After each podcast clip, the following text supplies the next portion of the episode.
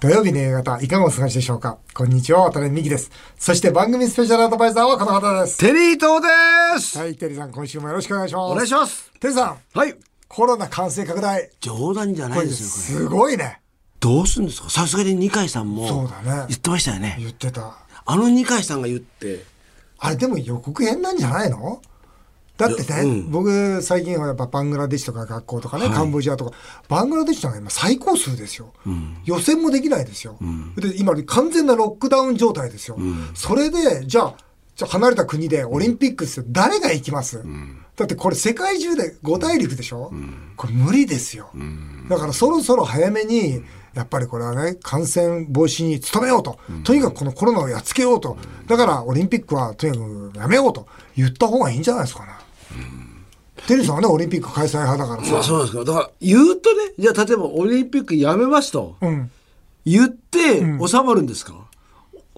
だただ、それにオリンピッ クや、収まらないですよ、別に収まらないですよねだからただ、収まらないけども、うん今でも政府としては、中途半端にやっぱり経済を守ろうとしてるじゃないですか。まあそうですねであるならば、ここは欧米のようにロックダウンバシッとするわけですよバシッとして。もうとにかく、じゃあもう7時以降は外出禁止だと。ね、その日用品以外はもう全部売るなと。ね、やって、初めて、ね、このワクチン、出回ってくる。それでやっと初めて勝てるわけですよ、このコロナに。どのぐらいですかロックダウン。ロックダウンの期間、やっぱりまあ欧米見てると、やっぱり1ヶ月は必要ですよね。1ヶ月みんなで巣ごもりする。それはやめてよい。やいやいやいやいや、いいんですけど、まあ僕はいいんですけどね。そっか。でもこれね、もう一つ今言いたいことがあってさ、おお願いしそますのワクチンの接種って遅くないですか、これ、なんでみんな怒んないんだろう。イギリスはだってもう50%、いやアメリカ40%、日本 0. 点何パーセそンうトですよ0.8ぐらいとか言ってそうまでししたょねワクチンの接種だっておかしくないですか、東京とか大阪とか、ね、本当に、ね、感染してるところからやるべきなのに、だから田舎の方で打ち始めてるじゃないです か。あれ、なんでですいや、あかれ多分、うん。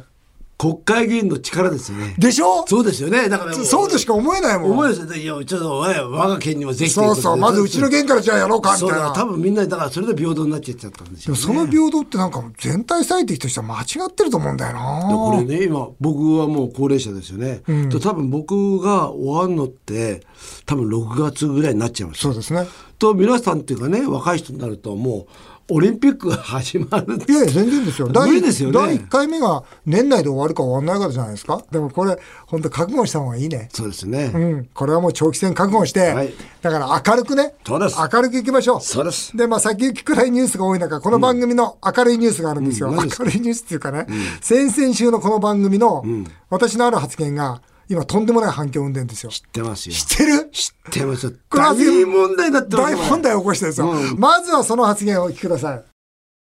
あ家で何やってるかなと思って考えたら、やってること2つあったんですよ。一つは、こう、洋服あるじゃないですか。脱いだら、カゴに入れる。それねカゴそれね5歳児ですよあともう一つは、お風呂のスイッチ入れる。だからね、僕、家でやってることとしたらその2つしかない。いやそれ3歳児でもできますよこの発言に50通近いメー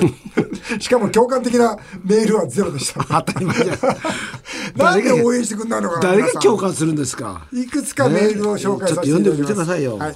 えー世田谷区のまりちゃん、主婦の方です。えー渡辺美樹さんの家では洗濯物をカゴに入れることしかしない発言を聞いて、これからは渡辺美樹さんのファンではなく、渡辺美樹さんの奥様のファンになると決めました。奥様、心から応援してます。その通りですよあさみさん、CA の方です。恋する20代、CA ですよ。いつもラジオを楽しく聞いてます。ありがとうごありがとうざいますございます。ただ私は好きな男性が、家では洗濯物をカゴに入れる以外何もしないと言われたら、さすがに結婚できないなと思ってしまいそまりゃす。そうですよ本当に素敵な奥様ですね。でもそっとね、なんかそうやって改めて言われるとさ、素敵な奥様なんだなと思 うよね。 何言ってんのまたもう口だけじゃ ないですかもう 全なんでそうやっ然て見抜くんですか。マチケンさん47歳の方です。渡辺さんが洗濯物をカゴに入れる以外は何もしていないと話すのを、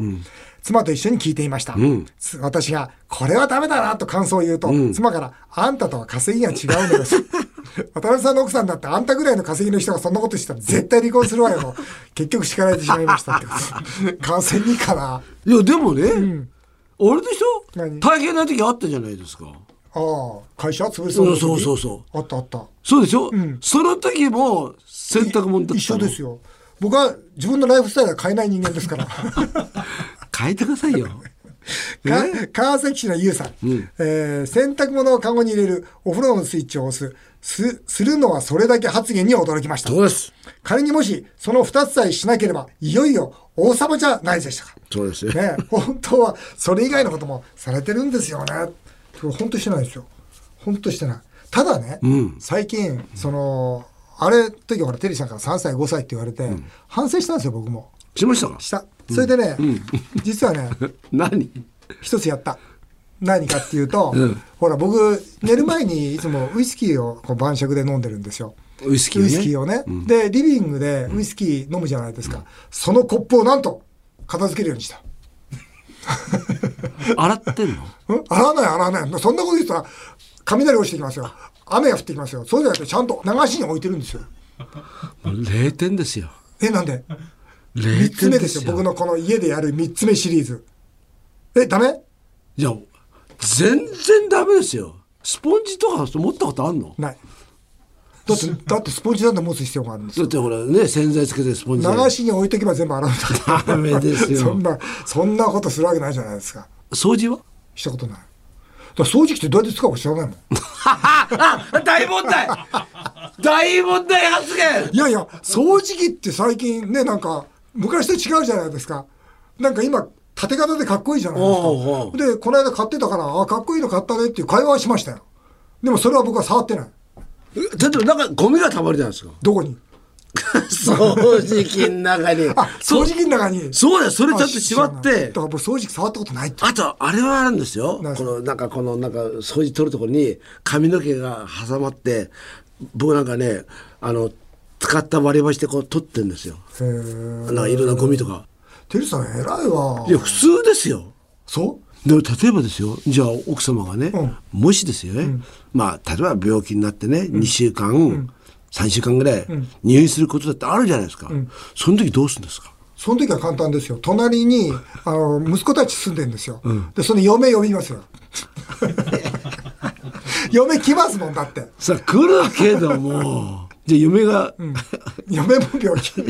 やめもうそう息子やります息子よ息子も病気だったら孫にやらせますよ 3歳の孫にもう絶対今度さ、はい俺それカメラ撮るわそそ れいいれねどんな状況でいるかあ本当だね今度でも割と和やかないい方なん ですそうだよね はい、またテリーさんからいろいろと教わっていきたいと思います、はいさて CM の後は、えーまあ、そんな私がですよ 論語についてれがいいね熱く語りたいと思いますぜひお聞きください奥様の家事をお手伝いすることはちょっと苦手な渡辺美希さんですが、寝室や車には常に論語の本を置き、私は論語を体に叩き込んで生きてきたと語り、使う論語という本も出版しています。さらにこの春から理事長兼校長を務める幾文館夢学園で論語を教材として自ら授業も始めたそうです。そこで今回はこんな企画をお届けします。題して渡辺美樹さんのラジオ論語講座渡辺美樹さんはなぜ論語を愛するのか論語を教材にした授業の触りをラジオ講座と題してお送りしますそれでは先生役は渡辺さん生徒役はテリーさんでよろしくお願いしますということではい、よろしくお願いします、はい、今回は論語をテーマにお届けしたいとこれ論語思いっますていうのはそもそもはいはいこれは2500年前なんですよね、ええですから2500年前にまあ孔子という方がいて孔子はいその孔子と弟子との、まあ、言葉のやり取りですよねえそれがまあ一つずつの章句になってて、まあ、実はその章句は512あるんですよ、まあ、そのうちいや有名な「子曰く」つまり孔子がこう言ったっていうのは229ありまして、はいまあ、あの本当に人間とは何ぞやとどう生きるべきかということを、まあ、一言一言で、まあ、孔子が述べているというものなんですこ。れ渡辺さんね、はいこの三笠書房からね使う論語という本もねそうなん出で版しすてよ。ますもんねこれはですね、はいあの、例のあったじゃないですか、主婦のお悩み相談。はいあれは全く売れなかったんですが、その論語は売れました。あそうはい。まあでそりゃそうですよねの文文庫本にもなりましそりて、ゃそうですよ大変売れまして、はい。今はね、本当にその本を使って、学校で授業もしているということで。すごい。あのこの講師って方はあれなんですよね。もともと政治家だったんですよね。あそうなんはい、でですそか、れで政治に敗れて、でその後じゃあ自分は人を育てることでその将来いいし素敵な将来を作っていこうと、を思い決めてそれでまあ弟子を育成に入ったわけですよね。だから、なんか非常にこう、重なるところがあるとかっていうか、ちょっとあのね、政治家としてうまくいかなかったっていう点でもなんか、すごくシンパシーを感じるというか、親近感を感じるというふうに思うんですけど。はい今日はね、はいテリーさんに、この使う論語、また、まあ、論語のね、その証拠の中から、まあ、いくつか選んでですね、はいまあ、あの、テリーさんと一緒にこの論語を語っていきたいあと、そう思っておりますお。願いします。まずはあの、この証拠からいきましょう。えー、C 曰く、我、十有五にして学に志す。三、十、にして立つ。四十にして惑わず。五十にして天命を知る。六十にして耳従う。七十にして心の欲するところに従ってノリを越えず。まあ、これ有名なね、はい多分聞かれたことあると思うんですが、えーこれ僕学校ではですね、我、十有五にして学に志す。孔子は、15歳で私は学問で身を立てようと思ったというふうにまあこう言ってると、まあ、みんなもね、えー、15歳でまず夢を持とうよということでまあ話をしてるんですがいいじゃないですか、これなはテリーさんに言いたいのは70にして心の欲するところに従ってノリを越えずというこのフレーズなんですよ。うん70歳でなると、いいですか欲のままに行動して我慢しなくても正しく生きられるとこう言ってるわけですよおおいいですね。テリーさん、これ大丈夫ですかねちょっと心配なんですけど、えなんです欲かの僕、欲望のまま生きてますけど。だから欲望のままで、それは正しい生き方ないんですよ。欲望のまま生きるのは誰でもできるんですよ。ね欲望のまま生きても、それが天の道に従っていると。これが素晴らしいことですよ。それちょっと難しいですね。ちょっと難しいですよね。うん。さすが孔子ですよ。どうしたらいいんですかうんもう無理でしょ。 この、この順番、だってね、もう無理さ30にして、うん人生の目標を明確にしてね、40にして覚悟を決めて、50歳にして、自分は何のために生まれてきたのか、この天命を知ってですよ。そして60歳、これ僕今60なんで、耳従うって自順って言うんですけど、60で耳従う。これね、反対の意見もゆったりと聞ける。聞いてな聞いてないんだよ。だから聞い僕てはなねいじゃん僕はね、反対意見は、それ違うだろって言っちゃうん で。すぐ言うよね。そう。だからそうするとね、どうすんのだからちょっと今、歩みがちょっと足りなかったね。 修行が。論語学んでんだけどね。ちょっとまだだね、まだまだ。だけど僕思うんだけど、この耳従うってどういうことかっていうと、人間っていうのは、いろんなこと言うし、いろんな立場もあるし、正しいことって一つじゃないよね。だからそれぞれにちゃんと耳を傾けていきましょうあよあ。ってそいりゃそうう意味なんですよ。だから僕はそれはできてるなと思うの。それはね。ただ、何でもかんでも素直に聞くなんて、あれはできないな。そんな人間できてないな。ね、欲のままに行動して、正しい道を歩む。ね、テリーさん頼みますよ。正しい道が分かんないんですよね。 何が正しいか。そうですよね。うん、だからこれ欲をね、なんかほら無欲になるとかね、さっぱりするとかあるじゃないですか、年を取ると、なんでね、あんまり欲がなくなるっていうの、あれもどうなのかなと思って、僕はよくね、断捨離って言葉あるんですけど、断捨離大嫌いなんですよ。欲のまま、どんどんどんどん欲望のまま生きてると思ってるんですけど、なんかそれが正し正しいって何をもって正しいのか。孔子は明確に言ってますから、はいそれは中女の道であると、こう言ってるんですよ。で、それは何かというと、中というのは誠実にということですああ。女というのは実思いやり。つまり、女、口、心って書いて、要するに、孔子がもし一つ、これで人生の生き方をちゃんと学ぶ言葉があるとしたら、何でしょうかって弟子から聞かれた時に、思考という弟子から聞かれてるんですよ。その時に孔子は、女なりって答えてるんですね。要するにそれは、自分がしてほしくないことを相手にしちゃいけませんよ。あ人間にとって一番大事なのは思いやりですよと、こう言ってるわけなんですよ。あ、なるほど。まさに、この、好きなことやっても、相手のしっかりと、ですね、思いを受け止めて行動ができる。これは多分ね、道だと思います。なるほど。うん。で、テルさんできてるでしょ、それ。いや女性に思いやりはあるんですけど も僕はいろんな女性に思いやりがあっちゃうんですそうだなよ。いろんな女性、でもいいそれもいいんじゃないかな。いいですかたくさんあるってことは、たくさんいるってことは、たくさんの数のね思いやりってことこだからの人にも思いやりこの人にも思いやちょっと更り新聞いてみたいです、ね。聞いてみたいですちょっとね多分孔子今生きてたらどうなんですかねこのこのなんとか混乱した世の中でいやだけどう生きるんですいやかだけどこれ面白いんですけど孔子のこの論語を全部読んでると、やっぱり2500年前と何も変わってないなと思うんですよ変わってないですか変わってないです人間の欲望とか、人間の考え方また組織の作り方とか、何にもも変わってないですよ。なるほどだからつまり人間って成長してないんですよね。多分人間っていう生き物は。ロケットで月にも行くかもしれないし、で、スマホもできたかもしれないけど、でも人間っていうその存在そのもの、その少年は変わってないんでしょうね。だから2500年前の論語が読まれ、2000年前の聖書が読まれてるんでしょうね。これあの渡辺さんがね、はい学校でこれを論語教はいえてますよね。はいと生徒のこの反応ってのはどうですか。ああ、ものすごくいいですよ。あそうですか。もう分かりますし、例えばつい23日前の授業ではこれを教えたんですよ。死曰く生愛近し習えば愛投しって言葉があるんですね。生愛近し習えば愛投しこの生愛近しって何かというと、人間というのは生まれつきなんか大差なんかないんだよってことなんですよ。それぞれ大差ないよと。習えば愛投しっていうのはその後の学習によって大差がつくんだよ。だから人間というのは努力が大事なんだよ。っていうことをまあこう講師は言ってるわけですよいいこと言ってますね。いいこと言うんですよ。それは、それはいいこと言うんですそよ。れはそうですよ。これそうこれはわかります。わかるでしょ、だから例えばこれを子供たちに話をするわけですよ。性愛近し、みんな差はないよと。ね、習えば愛投資、努力こそがみんなの人生作っていくんだよと。こう頑張んなさいという、こういう僕の論語の授業なんですよ。あいいですね。いいでしょこれすごくわかります。わかるでしょ、で、これもわかりますよ。はい死曰く、噴せずんば形せず、非せずんば発せず、一宮を上げて三宮を持って帰らざれば、すなわちまたせざるなりって言葉なんですね。はい。これは噴せずんばっていうのは、噴火の噴ですよ、学びたくて学びたくて仕方ないという人しか、形せず教えてあげないよと。非せずんばっていうのは、非せずんばっていうのは、えー立身弁に火って書くんだけど、これは親鳥がひな鳥に餌を持っていくとき、ひな鳥がパクパクパク餌取りに行くじゃないですか。はいあの姿を持って非せずんばって言うんですよ。つまり、言いたくて言いたくてもうしょうがないとか、学びたくてしょうがない、あの姿勢があれば、ね、ちゃんと教えてあげますよと。一軍を上げて三軍を持って帰らざればっていうのは、一つの隅のことを教えたら他の三つのことを想像しなさいと。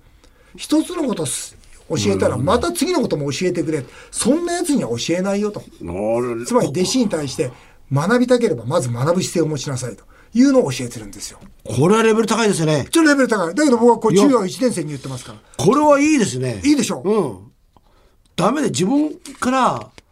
なんかあれですよね。ほら、お金払ってるから意外とのんびりしてるそうそうそうそう。授業料払ってるから。そう、授業料払って俺は教えてもらう立場だって違うと。違うんですね。学ぶということあこれはわはか、ひな鳥が餌を求めるような姿勢が必要なんだと。る。なるほど。言うと、中学1年生も、うん、うんって聞いてますよ。あ、そうですか。へこれね、テリー伊藤大社長にね、伝えたかったんだけど、鹿巨峰の祭となり、祭りごとをと、あの、この鹿巨峰の祭が、あ政治とは何ぞやって説いたんですよ。そうすると、死曰く、速やかならんと欲することなかれ、勝利を見ることなかれ、勝利って小さな利益です。速やかならんと欲すれば、すなわち達せず、勝利を見れば、すなわち大事ならずって言うんですけど、これ、成果を早く出そうと思っちゃいけないよと、小さな利益にこだわっちゃいけないよと、成果を早く出したいと思ったら成功しないよと、小さな利益に惑わされたら、大きな仕事ができないよと。え。なるだから目先の利益なんかこだわるなと。じっくりと体の重い亀のように小さな利益ではなく大きなお客様のありがとうを求めていきなさいと。そうすれば事業成功するよという、こういうアドバイスなわけですよ。ほど。全然僕持ってませんね。もうね、目先男なんですよ。目先のね、小銭があるとね、そこついてタイタイプなんですこれどうしたらいいんですかね。目先講師先生に「こら!」って言ってもらうしかない、ね、言われそうですよねうんそれしかないよね。でもこれね、難しいですよね。むずまあ確かに難しい。あとあれはどうなんですかその自分のね、なんかこう器というか自分はどのぐらいの力があるのか、こう例えば自分は4番バッターなのか、1番バッターなのか、8番バッターなのかっていう見極めみたいのって必要しょなうんですかね。あるでしょうね。ただ、論語では割とその辺は触れてないですよね。ただ、本当努力の大切さ、人間は努力で変わるんだよ。まあ、例えば、まあ、弟子がね、えー後進に言うわけですよ、あなた、なんでそんなに、ね、勉強できるんですかと、なんでそんなに素晴らしい学問してるんですかと、いや、俺生まれが、生まれながらにそんな勉強なんかできないよと、俺は本当に努力したんだよと、寝るのも忘れて、年も忘れて、本当努力したんだよ、っていう、そういう会話もあるんですよ。だから割とこの論語はその人の器がどうだというよりも割と自分で努力することによって世の中変わるよという教え方をされてますよ。なるほどね、うん、自分で限界を決めないことですね。決めないことでしょうねいやで。もそれはすごくわかるな。うん大事ですね。でえーということでですね、はいあの皆様も論語にこのゴールデンウィーク触れていただきたいと、これ本も出てますもんねはい、あの改めて私のですね「使う論語」というはい本も出ております三ので、笠書房からねはい、えー以上今回は論語をテーマにお送りいたしましたさあ続いてはメールを紹介させていただきます麻婆さんネットで令和の夫婦仲実態調査というものを見つけました、んえー20歳から69歳の結婚した男女500人に調査したところ夫婦仲がいいと答えた人はなんと88%面白かったのは夕食を一緒に食べる割合が低いほど仲の悪い確率が高くなる傾向だったということですお二人は週何回奥様と食事されますかうん難しいよねでもさ88%さ夫婦仲がいいってすごいねすごくない嘘でしょ嘘でしょうんこれこれこれ見え張ってんじゃんそうそみんう実態調査だから嘘ですよこれな嘘だなうん、これ嘘だあとねおかしいよそんなの僕食べたことないです一緒に食事僕が食べるじゃないですか、食べた後に食べてるんですよなるほどで俺は一緒に食べたらって言ったら「いやもうお腹いっぱいだから」っておーつって一緒に食べないんですよで僕はでも後片付け出したら、食べるんですうんあんまり一緒になんかテーブルでこうやって差し向かいで食べたことなんかないですね今年になってゼロじゃないですかお父さんはよかった今の話聞いて僕も20年ぐら いないただねもうね俺たちねもう俺たちこれラジオで喋る資格資格ゼロでだからもうこういうの流さなくていいよやめようこれただま孫そ孫うが20年ってだから孫が来た時だけはみんなで食べるのよ、もちろんね、あの孫が来て、だけど2人で食べたことはもう20年ぐらいないねないだから本当テリーさんと同じ家で食べる時は、僕はあのリビングで勝手に食べて、それで家内はその後一人で食べて一緒だよねそう何なんだろなうんねでだろうあれ僕はそれ普通だと思ってたよいや普通じゃないですよ僕はおかしいですよねえなないということで本当に僕らのね二人の会話ダメですよねダメだダメ男ですよね、でも、僕もそうだよっていう人がいたらメール欲しい。あそうですね そうはいなんか二人だけになっちゃうからそうですねはい。あっという間にお時間になりました。以上、メール紹介でした。テリトさん、また次回もよろしくお願いしますお願い。します日本放送渡辺美希5年後の夢を語ろうこの番組では渡辺美希さんそして番組スペシャルアドバイザーのテリー伊藤さんへのメールをお待ちしていますメールアドレスは夢5アットマーク 1242.com まで来週の渡辺美希5年後の夢を語ろうはお休みですお送りしてきました日本放送渡辺美希5年5年目を語ろう。お相手は渡辺美希でした。あなたの夢が叶いますように。